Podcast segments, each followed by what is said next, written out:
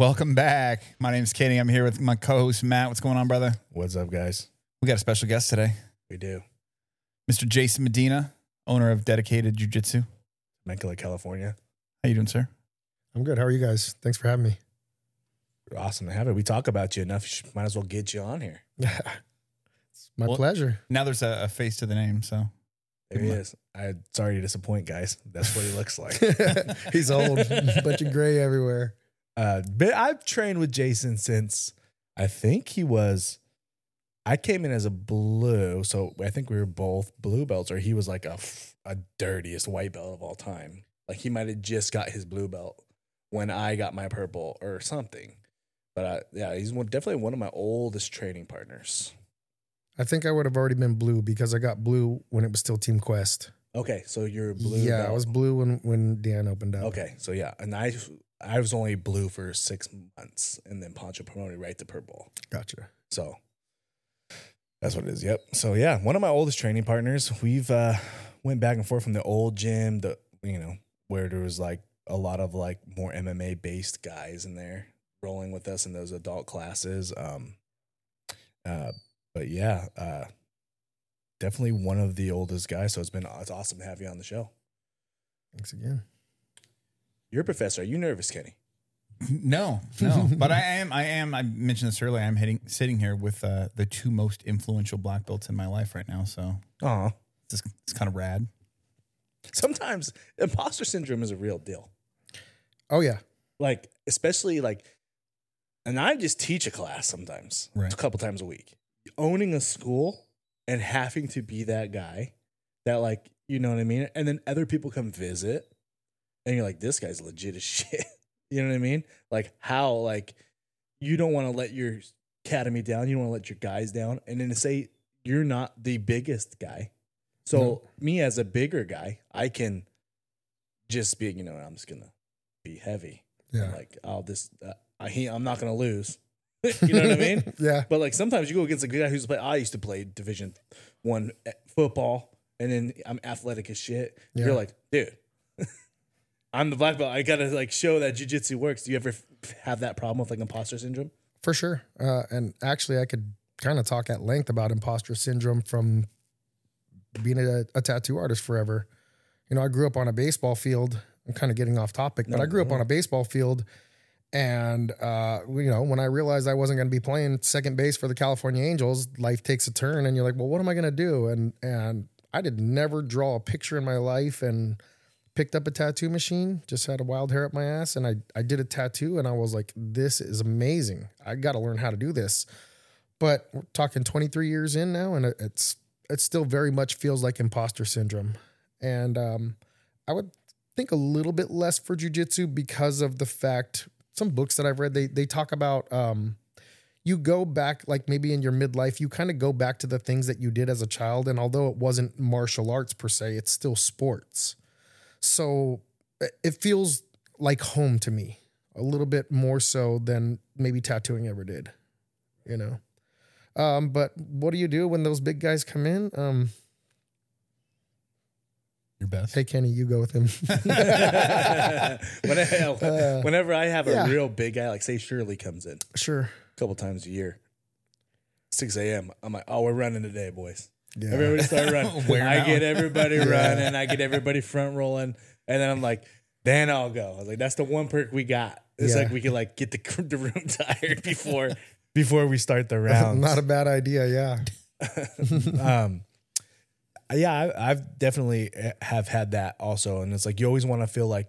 Do you ever feel like you're entitled to like have to show something cool every day, but then you look at the class and you're like, I can't show this because these guys don't know this, and you you come through this problem where you're like, I want to like impress. Like when you cover for a class for one time, I'm like, I could show my dopest stuff. And everybody's gonna be like, dang, that was sick. What a class. And then, you know, but like if I have to do that every week, one of these weeks we're just gonna show a basic how you switch hip, how to add pressure. You know what I mean?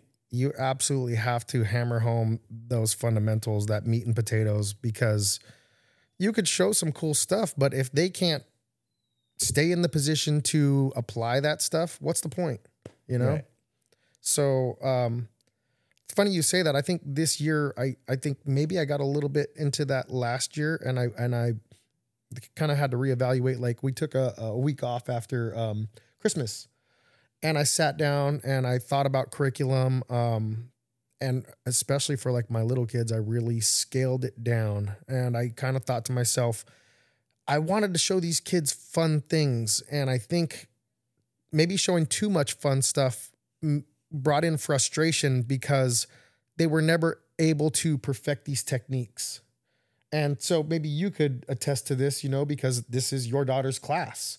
And I've really scaled it down to, you know, there's only a couple positions that these kids really need to know at this age. And let's get them very proficient in these positions. Yeah. You know, and I don't think the kids are getting bored whatsoever. They they're still all about it. And then I think, you know, they get that little sparkle in their eye when they totally get these moves. I, I think with you know at least with my kid because she's so ADHD like just it's hard like that's something we've been trying to do lately with her like just in life in general just trying to get her to focus on one task at a time Yeah. that is I feel like they don't everything is cool to them you know what I mean even like shrimps are cool to them You're 'cause it's just yeah. it's just jujitsu you know they don't ha- it's not like they're watching like highlight reels on YouTube at home because they're five you know so, so I did have one kid come in his very first day, did the moves or whatever, and then um, he was on the wall. And um, I said, Hey, you know, like watch these kids do their first round, you know, so you can understand it. I already watch YouTube. Oh yeah. He's like, I don't know, eight years old. Yeah.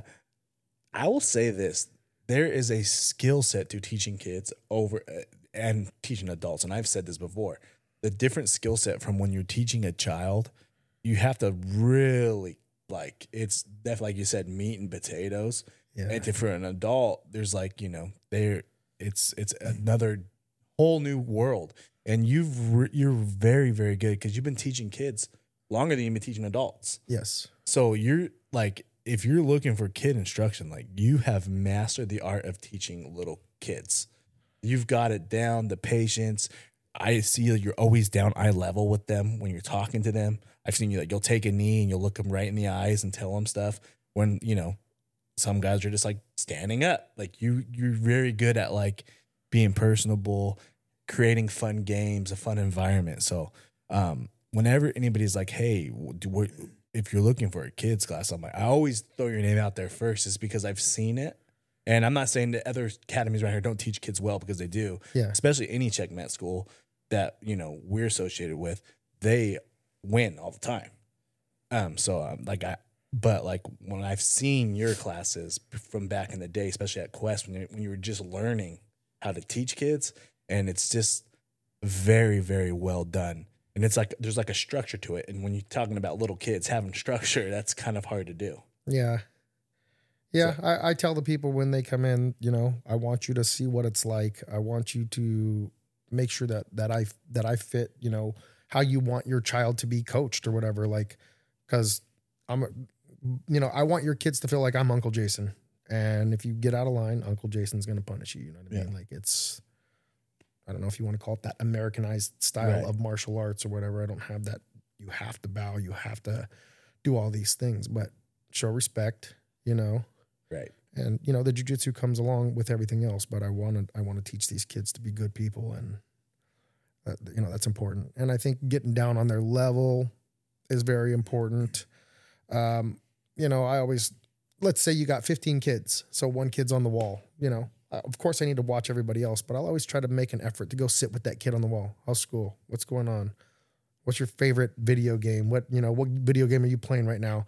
And try to make a connection with them outside of only being their instructor. You know, you just have some other thing that you and this kid talk about. You know, do you do you think that um have you ever had an issue where a parent has been too hard on their child and um, and maybe not at your new school but maybe in your past or that and you've had to like tell that parent like hey you know like this is how it is it's not easy for anybody at the beginning Yeah. Um I can't think of any glaring circumstance. A couple times we're like, hey, let me do the coaching or whatever. Um, but I think that's one of the things that maybe I instill in the parents because maybe I felt like I kind of made that mistake. And I used to always just let my kids do whatever when they were on the mat. But then when we get in the car, I'd be like, why were you goofing off? Why were you, you know, whatever? And maybe that took away some of the fun, you know? And, you know, my son, he left jujitsu for a while and he went to wrestling or whatever. And uh, it wasn't me at all critiquing their jujitsu, but instead of just getting them in the car and be like, oh, did you have fun? Like, whatever, if you were goofing off, you were on Poncho's time. Let him let him be the one that that uh Correct. that corrects you. Yeah. So I always encourage the parents. I don't care how much your kid screws off in class. Let me be the bad guy, and then when they get in the car, Just love your hey, kids. did you have fun? Yeah, Yeah. that's it. You know. Yeah, well, I'll, I'll make the corrections where they need to be made. Yeah. yeah, Yeah. that's a good. That's a good way to think of it. Yeah. Anything what you got? Apparently, you hate soup. I don't like soup, and I'm gonna tell you why I don't like soup because it's been raining. Okay, and uh, you know what? I'm tired of this. It's been raining. The weather's been shit, and my wife cooks, and she's just making soup all the time, and I'm tired of soup as a main meal. It's not hearty. I'm 250 fucking pounds. You're just brothing me to death, lady. You know what I'm saying? Like I, I, I'm over the soup. I'm over like, oh, what kind of soup? Split pea soup. I'm like, okay, green, green liquid. Like, what is this? Juice it up? I'm tired of soup and I can't handle soup. Soup is supposed to be made as a prerequisite meal to your main meal. I like minestrone. It's not hearty. It's like not hearty food. Minestrone? Maybe. It's got like beans in it and noodles in it, and usually some sort of turkey and a I- I'm tomato just bisque over, broth. I'm over it. Like, like when you go to a restaurant, it's soup, it's salad, Yeah, yeah. an and then your meal. yeah. Why are wives across the country or girlfriends across the country thinking they just get away with just making fucking soup?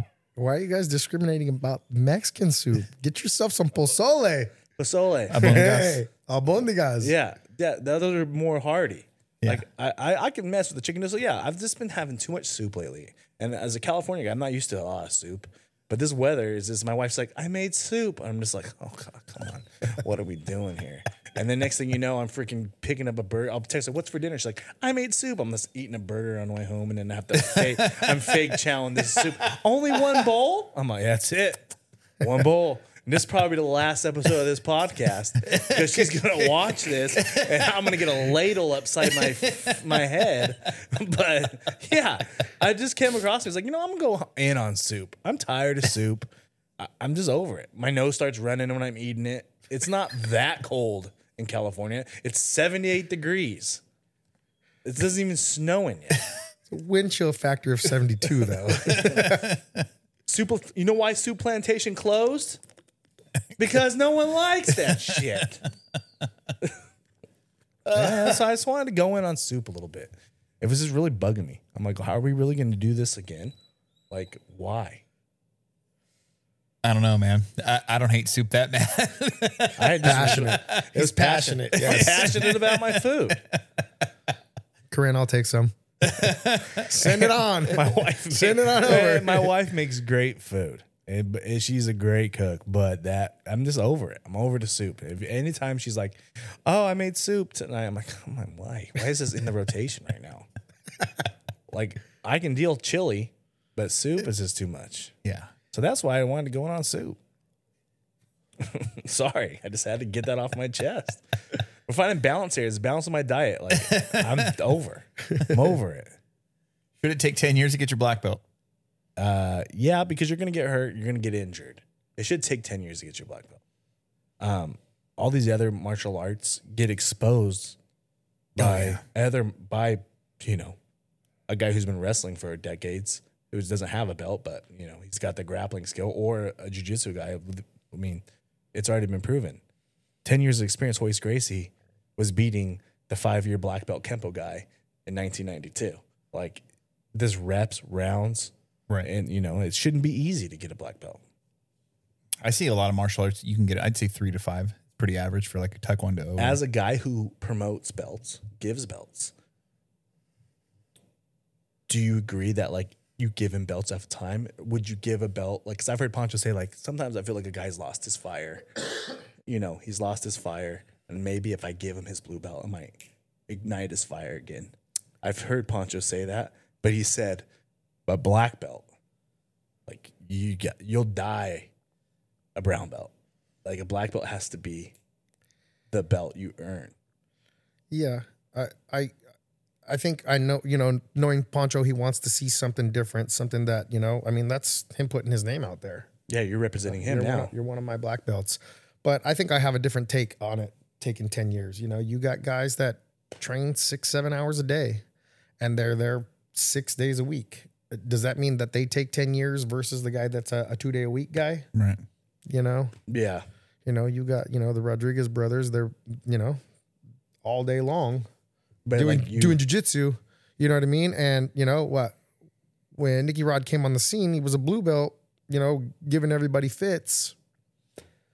you also, but as your your competition could speed up your process. Yeah, Right. Like if you're winning pans and worlds Sure. and pan, of course. Like, hey man.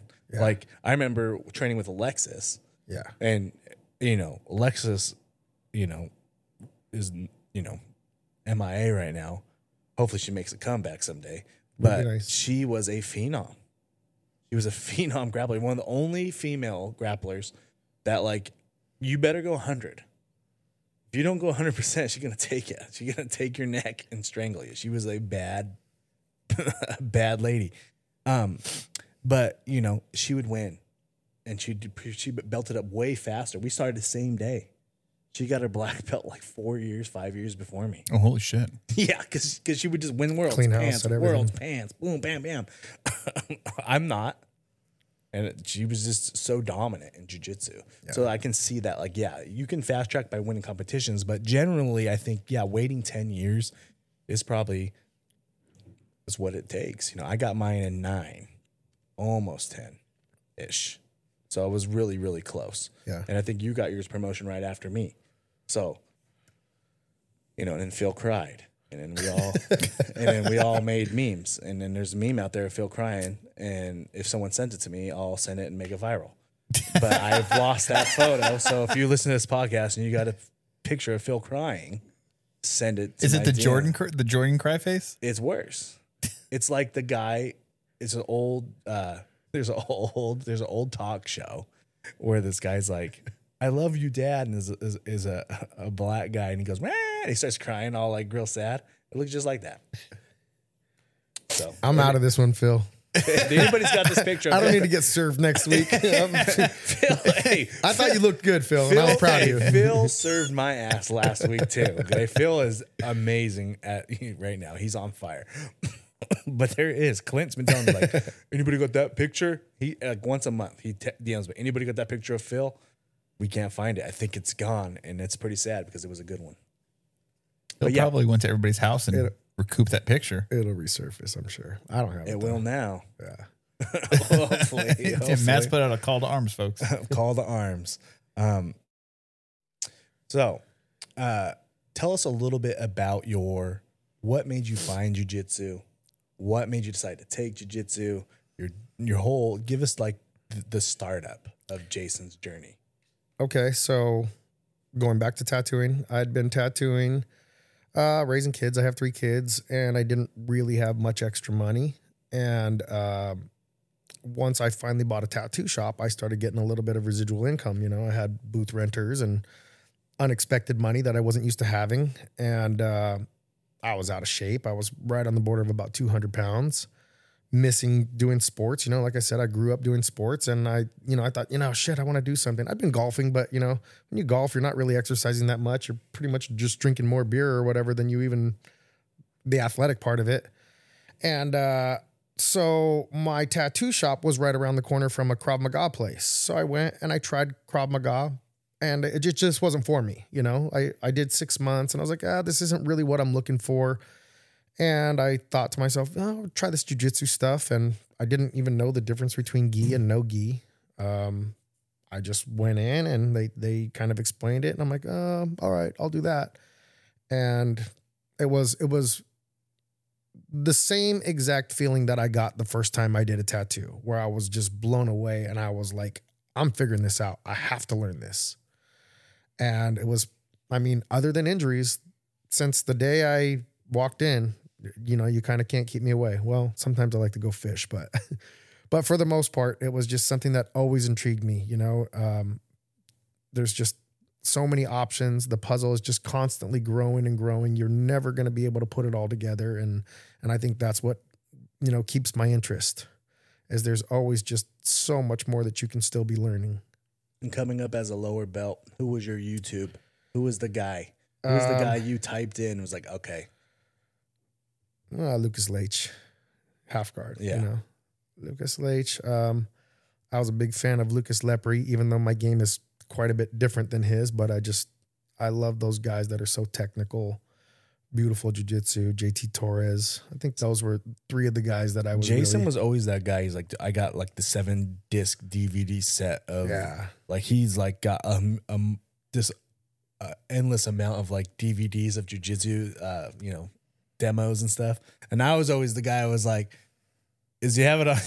is it on YouTube? Because I ain't gonna pay money." and I didn't ever pay. I was just always been a cheap ass. But uh, yeah, Jason was always had like, and so you didn't have like an influence from UFC or anything to try jujitsu. You were just kind of Um, like, I- "I'm gonna I- try this out." well, I, I'm I'm sure UFC was what sparked it because without UFC, let's be frank, like No nobody would have known what jujitsu even is. right. So um I guess when I first went in, I didn't even picture a gi. I just pictured, you know, shorts and a rash guard or shorts and a t-shirt or whatever. And then uh I did no gi for my whole first year. And my professor Poncho was like, You want to be better at no gi? Then put on your gi or put on your pajamas. And I'm like, no. And he kept talking to me and finally he got me to put them on. And I guess the rest is history because I think obviously you guys know that I pretty much prefer the gi now. Who doesn't? You know, I think also when you get old, Yeah. I need something to grab on. to. yeah, you just slow these guys down. You know, Mhm. but I, I, I, the strategy behind the gi is, you know, there's a lot. I, I think it's got a lot more layers to it.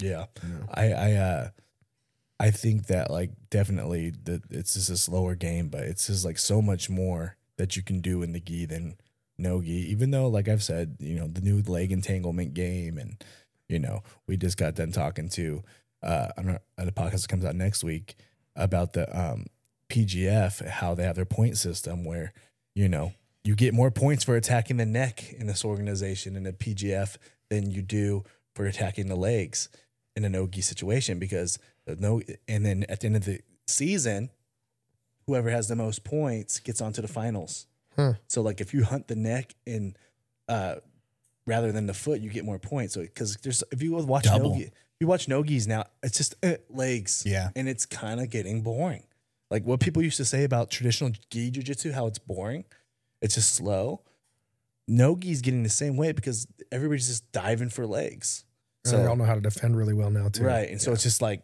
you know, and so like there's nothing worse in jujitsu, in my opinion, than watching two lower weight people walk to each other and just drop their butts. To me, I'm just like, oh, Grab hands and then both sit at the they same both time. sit at the same.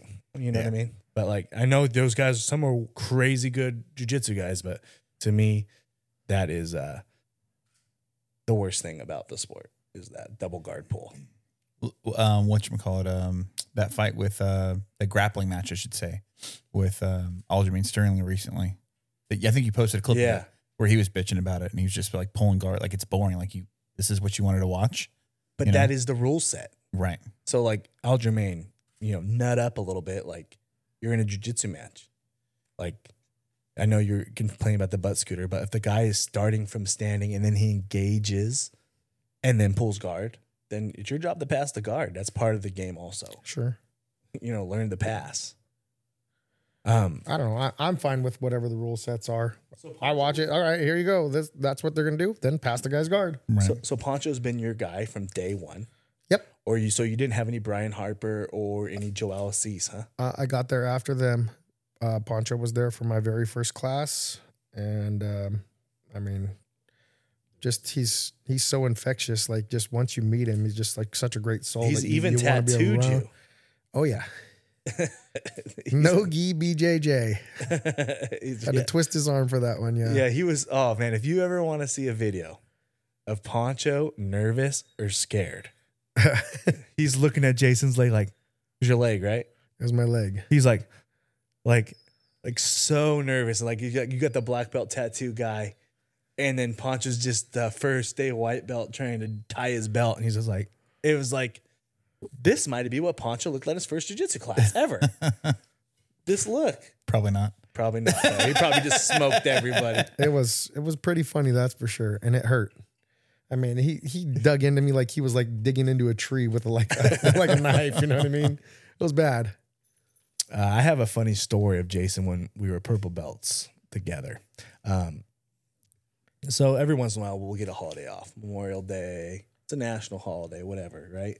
Labor Day. And so the gym's closed and everything is great. And then, we got Jason on social media throws out a, t- a text, you know, he's like, man, it sucks that on my day off, the gyms are closed. I wish, I wish we could just train on the day off and, you know, it sucks. And Poncho comes in and goes, we got an alarm going up, fire alarm?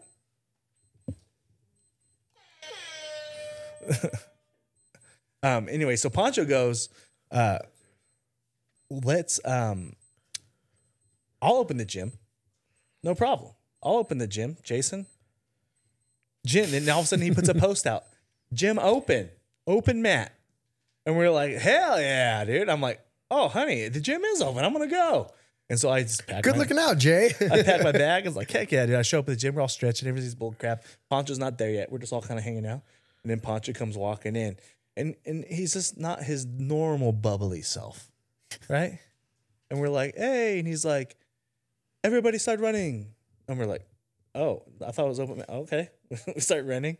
And after like four laps, we're like, okay. Usually we're like inside, out. No, we're still running. and this is a, a Hendo's? big mat space. Yeah. Is it Yeah, Hendo's? Hendo's, Oh, yeah. big man Massive. space. Yeah. And like where he walks in the middle of the mat, he's like, So you guys don't think I deserve, you know, Labor Day off? huh? And then and, and then I just look at Jason's eyes like, oh no. And I'm like, what? I was like, I should have saw this coming. I'm an ultra. I'm like, dude, I'm gonna I'm already gassing. I'm like, and then we're front rolling, we're shrimping, we're we're doing like where everybody spreads their legs and we, we shrimp under each other's legs and we're like leapfrogging and like we're just completely gassed doing these crazy drills. Then we after like 45 minutes of conditioning, then we just roll and we're just all spent, the whole class. And then Jason th- that night, he's like, I'm sorry, guys. that one was on me. So if the gym is closed, here's a rule to take away. Don't ever complain on social media that you wish the gym was open because that could backfire tremendously. That can get you in trouble and also asking, "Hey, um when what how come I didn't get promoted?" That will also hinder you from getting promoted. So, don't ask for your belts. don't, Don't ask, ask the for gym. holiday rolls, huh? Don't ask for open mat to be open. I feel like asking why you didn't get promoted, you're going to get an earful of maybe some you didn't want to hear. But I mean, I guess there could be a way you can go about it.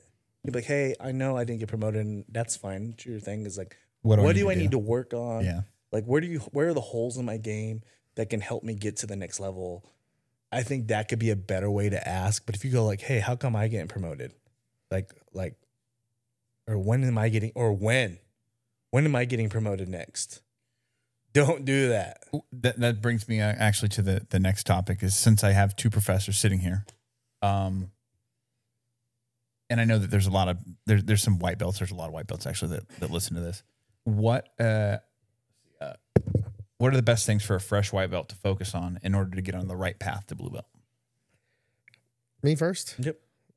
Guard retention. Learn how to feel comfortable in a couple different positions, not allowing people to pass your guard. I mean, it's going to happen, but you want to be proficient with your guard.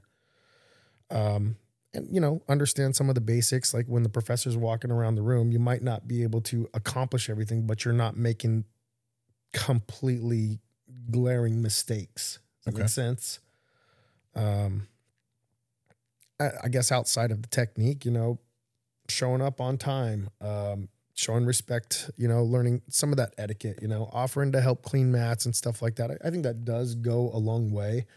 And maybe some people wouldn't agree that that has nothing to do with your belt at all, but it's how I was brought up. I'm like I said, I'm not super into um, a lot of the etiquette, but you know th- those things.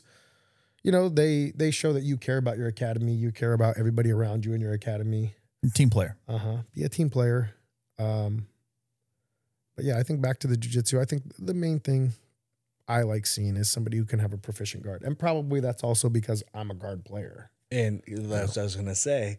As a bigger guy, and he's a smaller, you know, jiu-jitsu guy, base and and and holding position, like don't you're not too heavy, you're not getting rolled. You're like, you know what I mean. You focus on heavy hips. They they try to, you know what I mean, like good control from the top.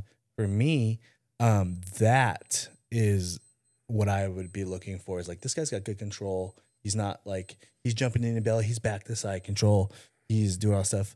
And then also, like you said, don't treat jujitsu like it's every um like it's just like, I just go to jujitsu and then I leave and I don't you don't make any relationships because your professor might not you might just miss like he's like uh, he was here but like we don't really know who this guy is like if you're always going to class and you're like hanging out after class and you become part of the team and you're like a team member, not just a guy who's doing jujitsu, and you like he's hanging out afterwards, he's you know we're all getting together and he's like you become like pretty much part of the squad. The professor's gonna notice you more around. You're like, oh look at so and so's working with so and so after class, or mm-hmm. or they're just hanging out. Like you become a part of the inside jokes. You become part of the culture of your gym. You're gonna succeed more in the gym because you know you're just you're getting promoted on your merit as a human also like you know you're not going to just if a guy's a blue belt to me if I have my academy i don't know about you but if it was my academy and the guy was a real d-bag you are representing my name with my belts so whether you could be a blue belt for sure skill wise but if i think you're not a good person I don't want you attached to me. I'm not going to give you a blue belt until you can prove that you are a good person to me in my eyes. And if you're just leaving class and not making connections with the team or becoming a good teammate or helping other people who aren't as good as you or like showing that stuff, like I want a good culture in the gym. And to move up in my gym, if I ever had one, you would have to show that you are willing to be a good friend and stuff. That, that even though that's not the skill of jujitsu, but the skill of being a good human and teammate that's also part of it because you're representing me and my brand or even on a higher scale you're representing poncho still because i'm under him and then you're representing leo so it's like you better be a good person because i'm not trying to promote anybody who's not Sounds like you're both kind of in tune with that. That it's not just your on mat performance, but also yeah And one more thing I'll throw out there for the white belts that are listening. After class, ask your professor questions. You know what I mean? They if you've got a good professor, they're going to take the time. They're going to try to answer these questions, you know. Sometimes if there's 30 people, 40 people in the class, you know, depending on how big the academy is, it's hard for them to watch every single person in the room and see what maybe mistakes you're having trouble with. So s- pull them aside, you know, Right. hey, could you help me? Um, I'm struggling in this area, you know. something I've always appreciated about you as a professor is that you, I don't ever feel um, weird about asking you something if you're teaching a technique. If there's something that I'm missing or something that I think I, I'm seeing, and it's like, okay, I see him doing that. Is it is is that for on purpose or are you just by chance Right. doing that motion? You know, and it's like, but you're always you you almost encourage those questions because it's like, I don't know. Do you ever feel like that maybe helps you um, kind of reassess your teaching style? Like, oh, maybe I need to touch on this a little bit more because there's times too where you'll come back and correct. We'll start a technique, you know, during the drills and whatnot, and you'll like like stop us like a few minutes in, like, hey, come back here. Let me. I, there's something I'm seeing you guys are all doing. Let's address that right now so we can, you know, make sure we're not learning bad habits and Uh-huh. move on to the next thing. So Yeah, I definitely think that the questions um, they point out things maybe that I guess maybe somehow or another I I take for granted this this one particular grip or this one thing that I'm doing with my hips or something, and then when somebody's asking the question or like you said, I sometimes I have to bring people back and recorrect it. Then I know uh, this is something you're gonna have to point out because it's not common knowledge. It's something that I, I you know what I mean right oh shit, I, I should have said that. They're missing this one thing, and it's my fault. I didn't say that. right, I didn't explain that. Yeah.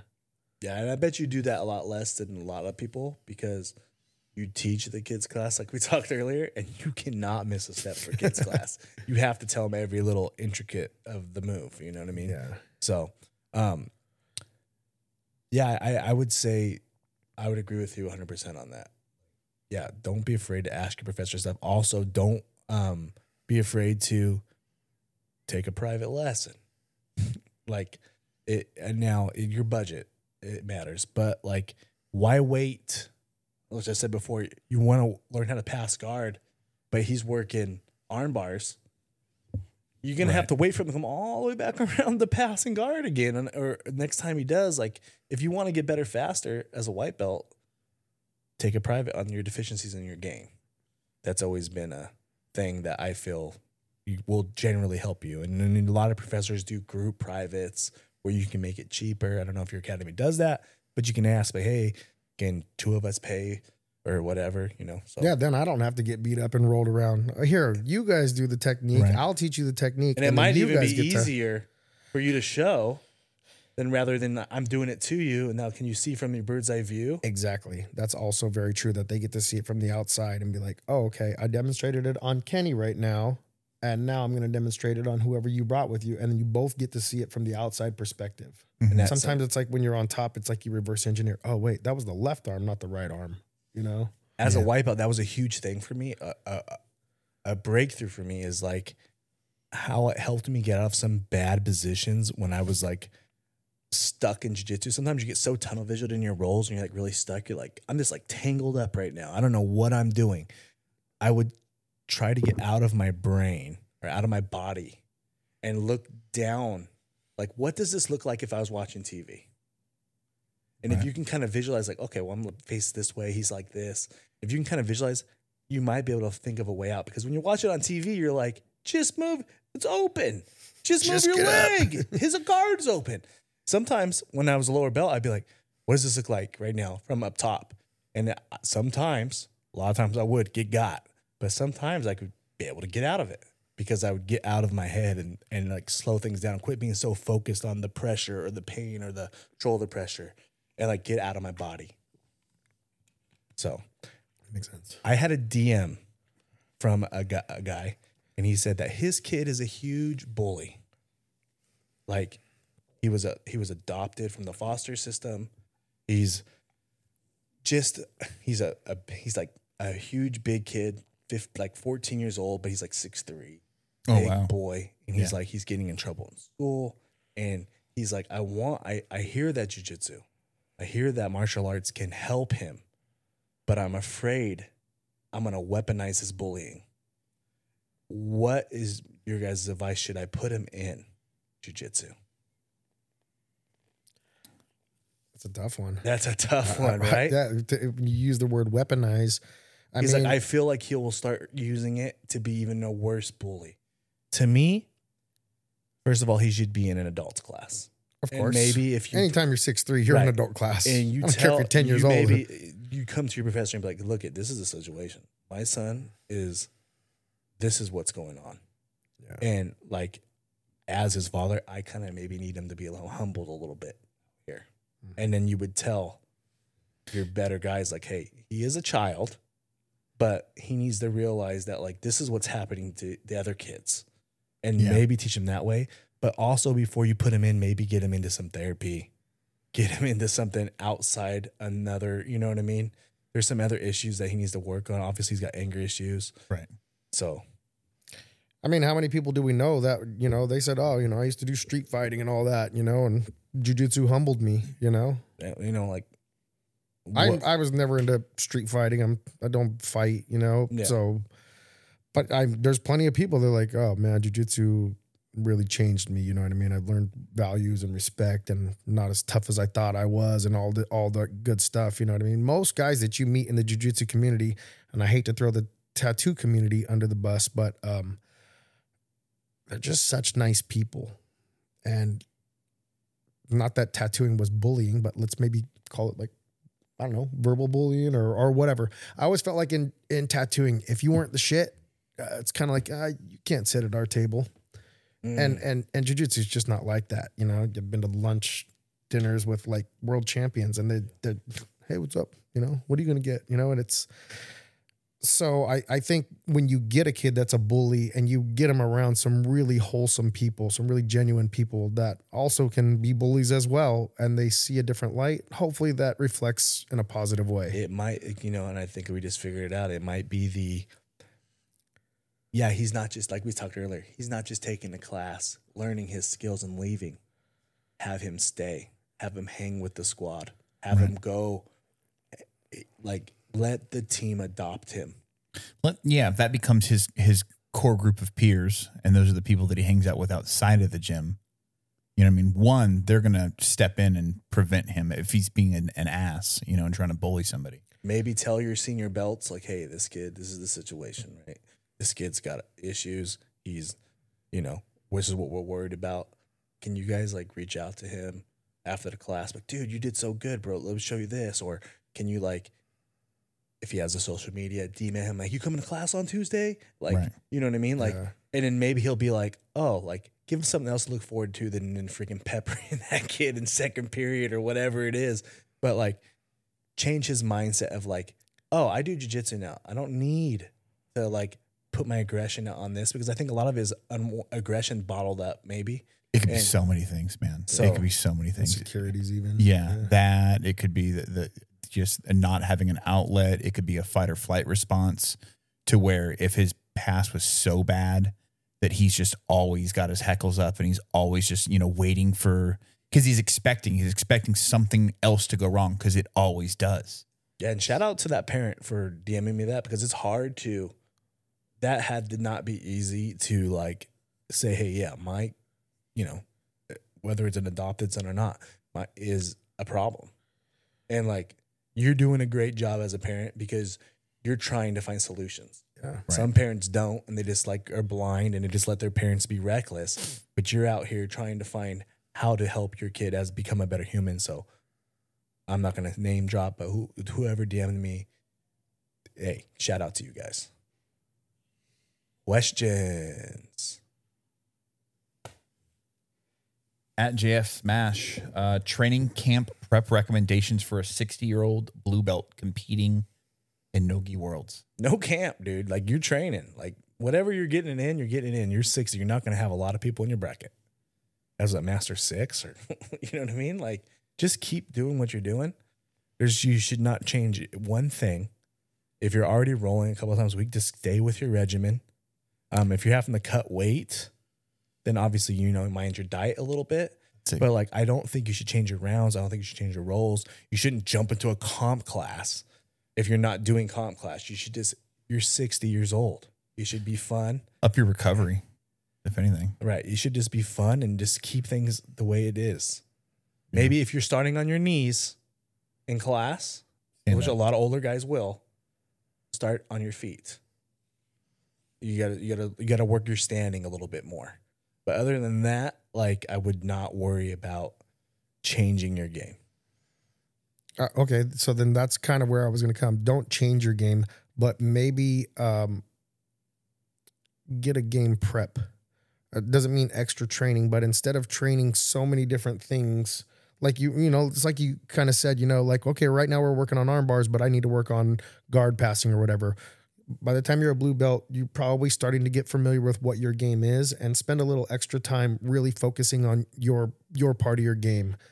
Um, like I, I've, excuse me, I've done half guard forever and ever. But then when I'm not signed up for a tournament, I I try my best not to really do half guard. I try to learn other aspects of the game. You know what I mean? My Fill your holes in. yeah, my my stand up is, you know, it's definitely not on level with most guys. I'm not a stand up guy, but I've tried hard over the last couple of years and it's, you know, it's kind of tough because I'm an old man, but um I, I just want to learn. But then when I'm signed up for a tournament, then I go, all right, now it's time for me to get my timing back and and try to work on the parts of my game that every time I'm in a tournament, it seems like I always end up in these positions.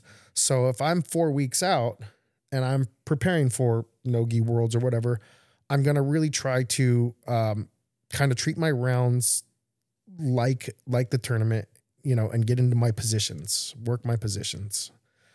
Um, but I think you're right. I think uh, especially at the age of 60, give yourself enough time to recover. You know, you work your recovery during the competition, and then you know that last week really scale it down because it's you're not to find this magical technique in the last week of training that all of a sudden wins you that gold medal. That's not how it goes. You know, get your body feeling good, hydrate, And like I've said, mentally prepare.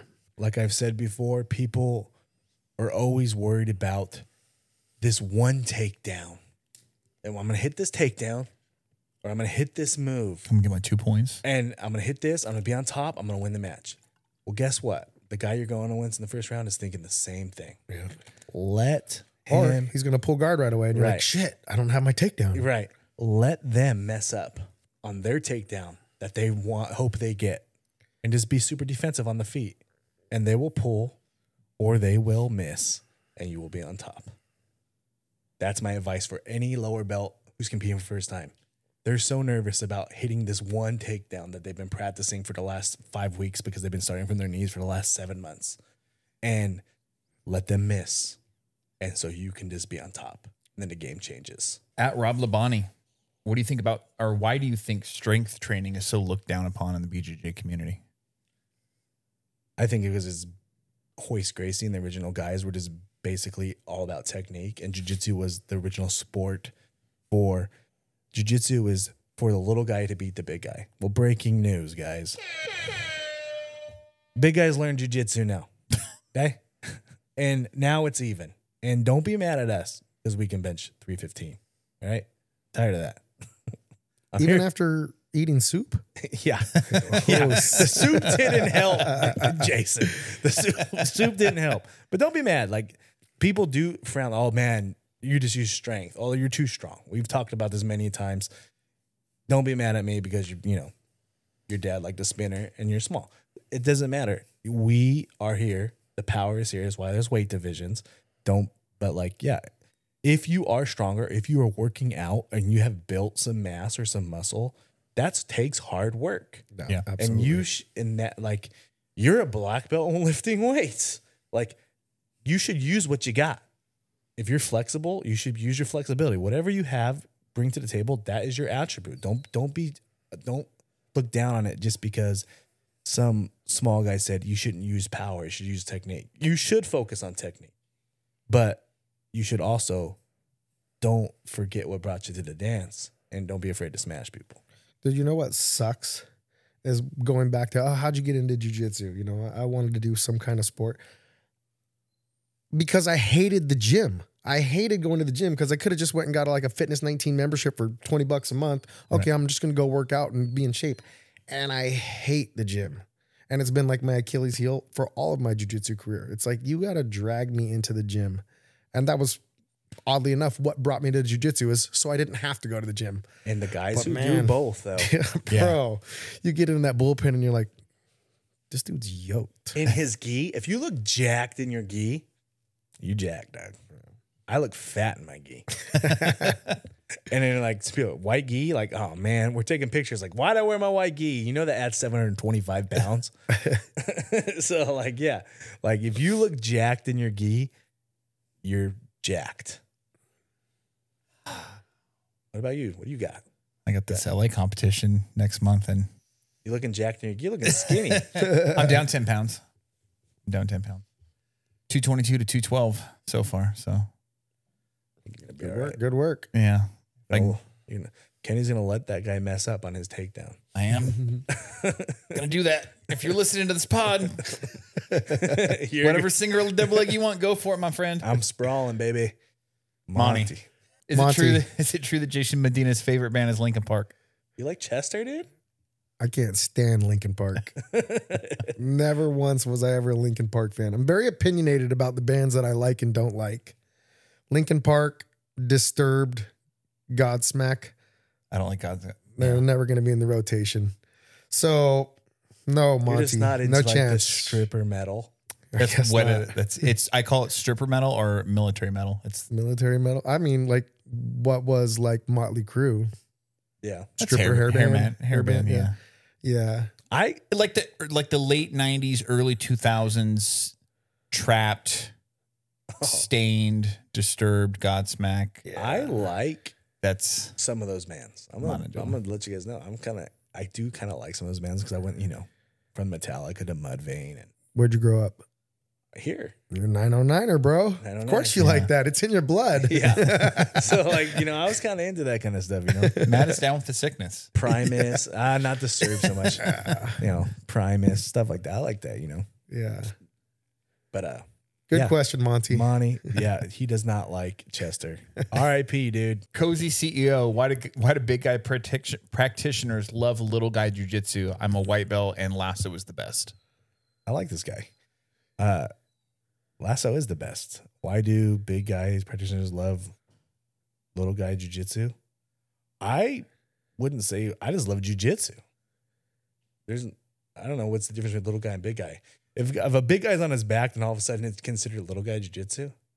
I feel like, you know, I just love jujitsu. This when he said this question, I again had that like Zach Galifianakis, the numbers. I'm like, what is he?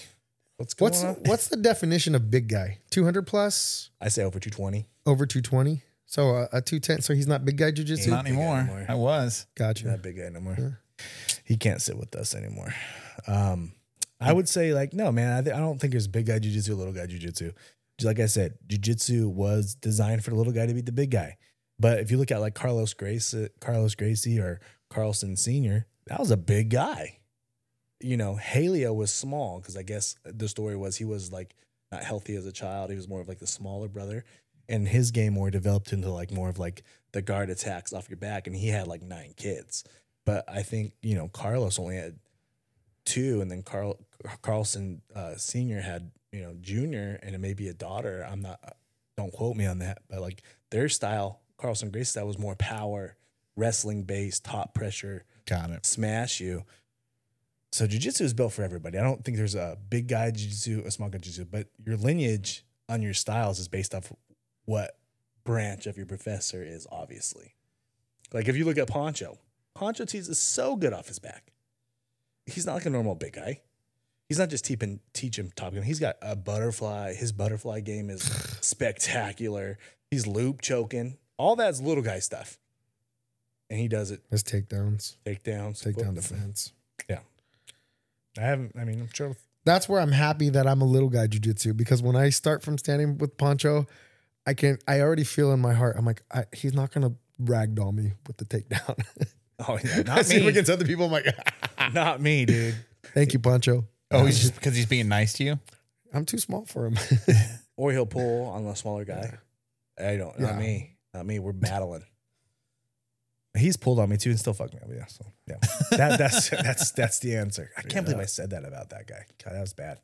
I I have a question. Have either one of you ever, like, by chance, gotten poncho? Nope. Mm-mm. I Damn. swept him one time. okay. I swept him once. How did that end for you? Okay. So so one time, one time I did like the back roll ankle pick, got him. And it was like in a situational and he had to like Go to the wall. go back. Well, he came back in, we rolled again, he beat me. Okay. Then it was like a year later. We roll again. It had been a year because I do the morning. He does not come in a lot of morning classes. He comes in, he's like, let's roll. I'm like, sweet. Start rolling. And all of a sudden, I go for it again and he steps back. He's like, nope, you're not getting that on me again. I was like, how do you remember that? Uh, from a year ago. from Oh. a year ago. His memory is so good. He can memorize any name. He's so good with names. Dude, he can go to a tournament and coach 50 people. And then two days later, he comes in, why'd you fuck up right there? I'm like, how do you remember my match? I don't even remember my match. right. Yeah, he's crazy good with his uh, memory. And like he knew, he's like, I know that you tried that like you tried that in like 2012, and I'm not letting you do that ever again. He's not exaggerating. It, it's crazy. I'm like, all right, yeah, and you fucked me up. Damn. So yeah, you think what I'm thinking? Aim for the bushes. guys thanks again um, follow us on all our social medias we got a phone number now if you want to call in and leave audio questions we'll put it right here um, shout out to jason uh, dedicated jiu-jitsu in temecula um, plug your stuff what you got your school Oh, yeah. My school is called Dedicated Jiu Jitsu. It's in Temecula. It's just at Dedicated Jiu Jitsu. Uh, I have a little small clothing brand called Dedicated Lifestyle, and uh, the Instagram for that at Dedicated Lifestyle One. Check it out. Um, like I said, I've been a tattoo artist for many years, so the rash guards and you know the stuff that I have out has uh, all my original artwork on it, and it's always small batch. Um, so we'll see if we grow it a little bit more. Um, but nonetheless, my focus is on becoming a better coach. Cool, cool. Thank you guys. Yeah, no problem. Awesome having you. Spotify, Instagram, at Oss Nation, at, uh, at BJJ Balance. Oh, me? at BJJ Oh, Balance, uh, at, uh, at Freak Party BJJ. At Freak Party BJJ, at BJJ Balance, at Medina Tattoos. Medina tattoos, yes. Um, also. YouTube has been doing fantastic. Yeah. So much better the last couple of weeks. The comments, burri- hashtag burrito big. Guys, you guys have me rolling. Kenny was sending me them. So keep that up. Hashtag burrito big on the comments and all these clips. That's hilarious. I'm laughing. Appreciate everybody. Um, and uh, we'll catch you on the next one. Oh,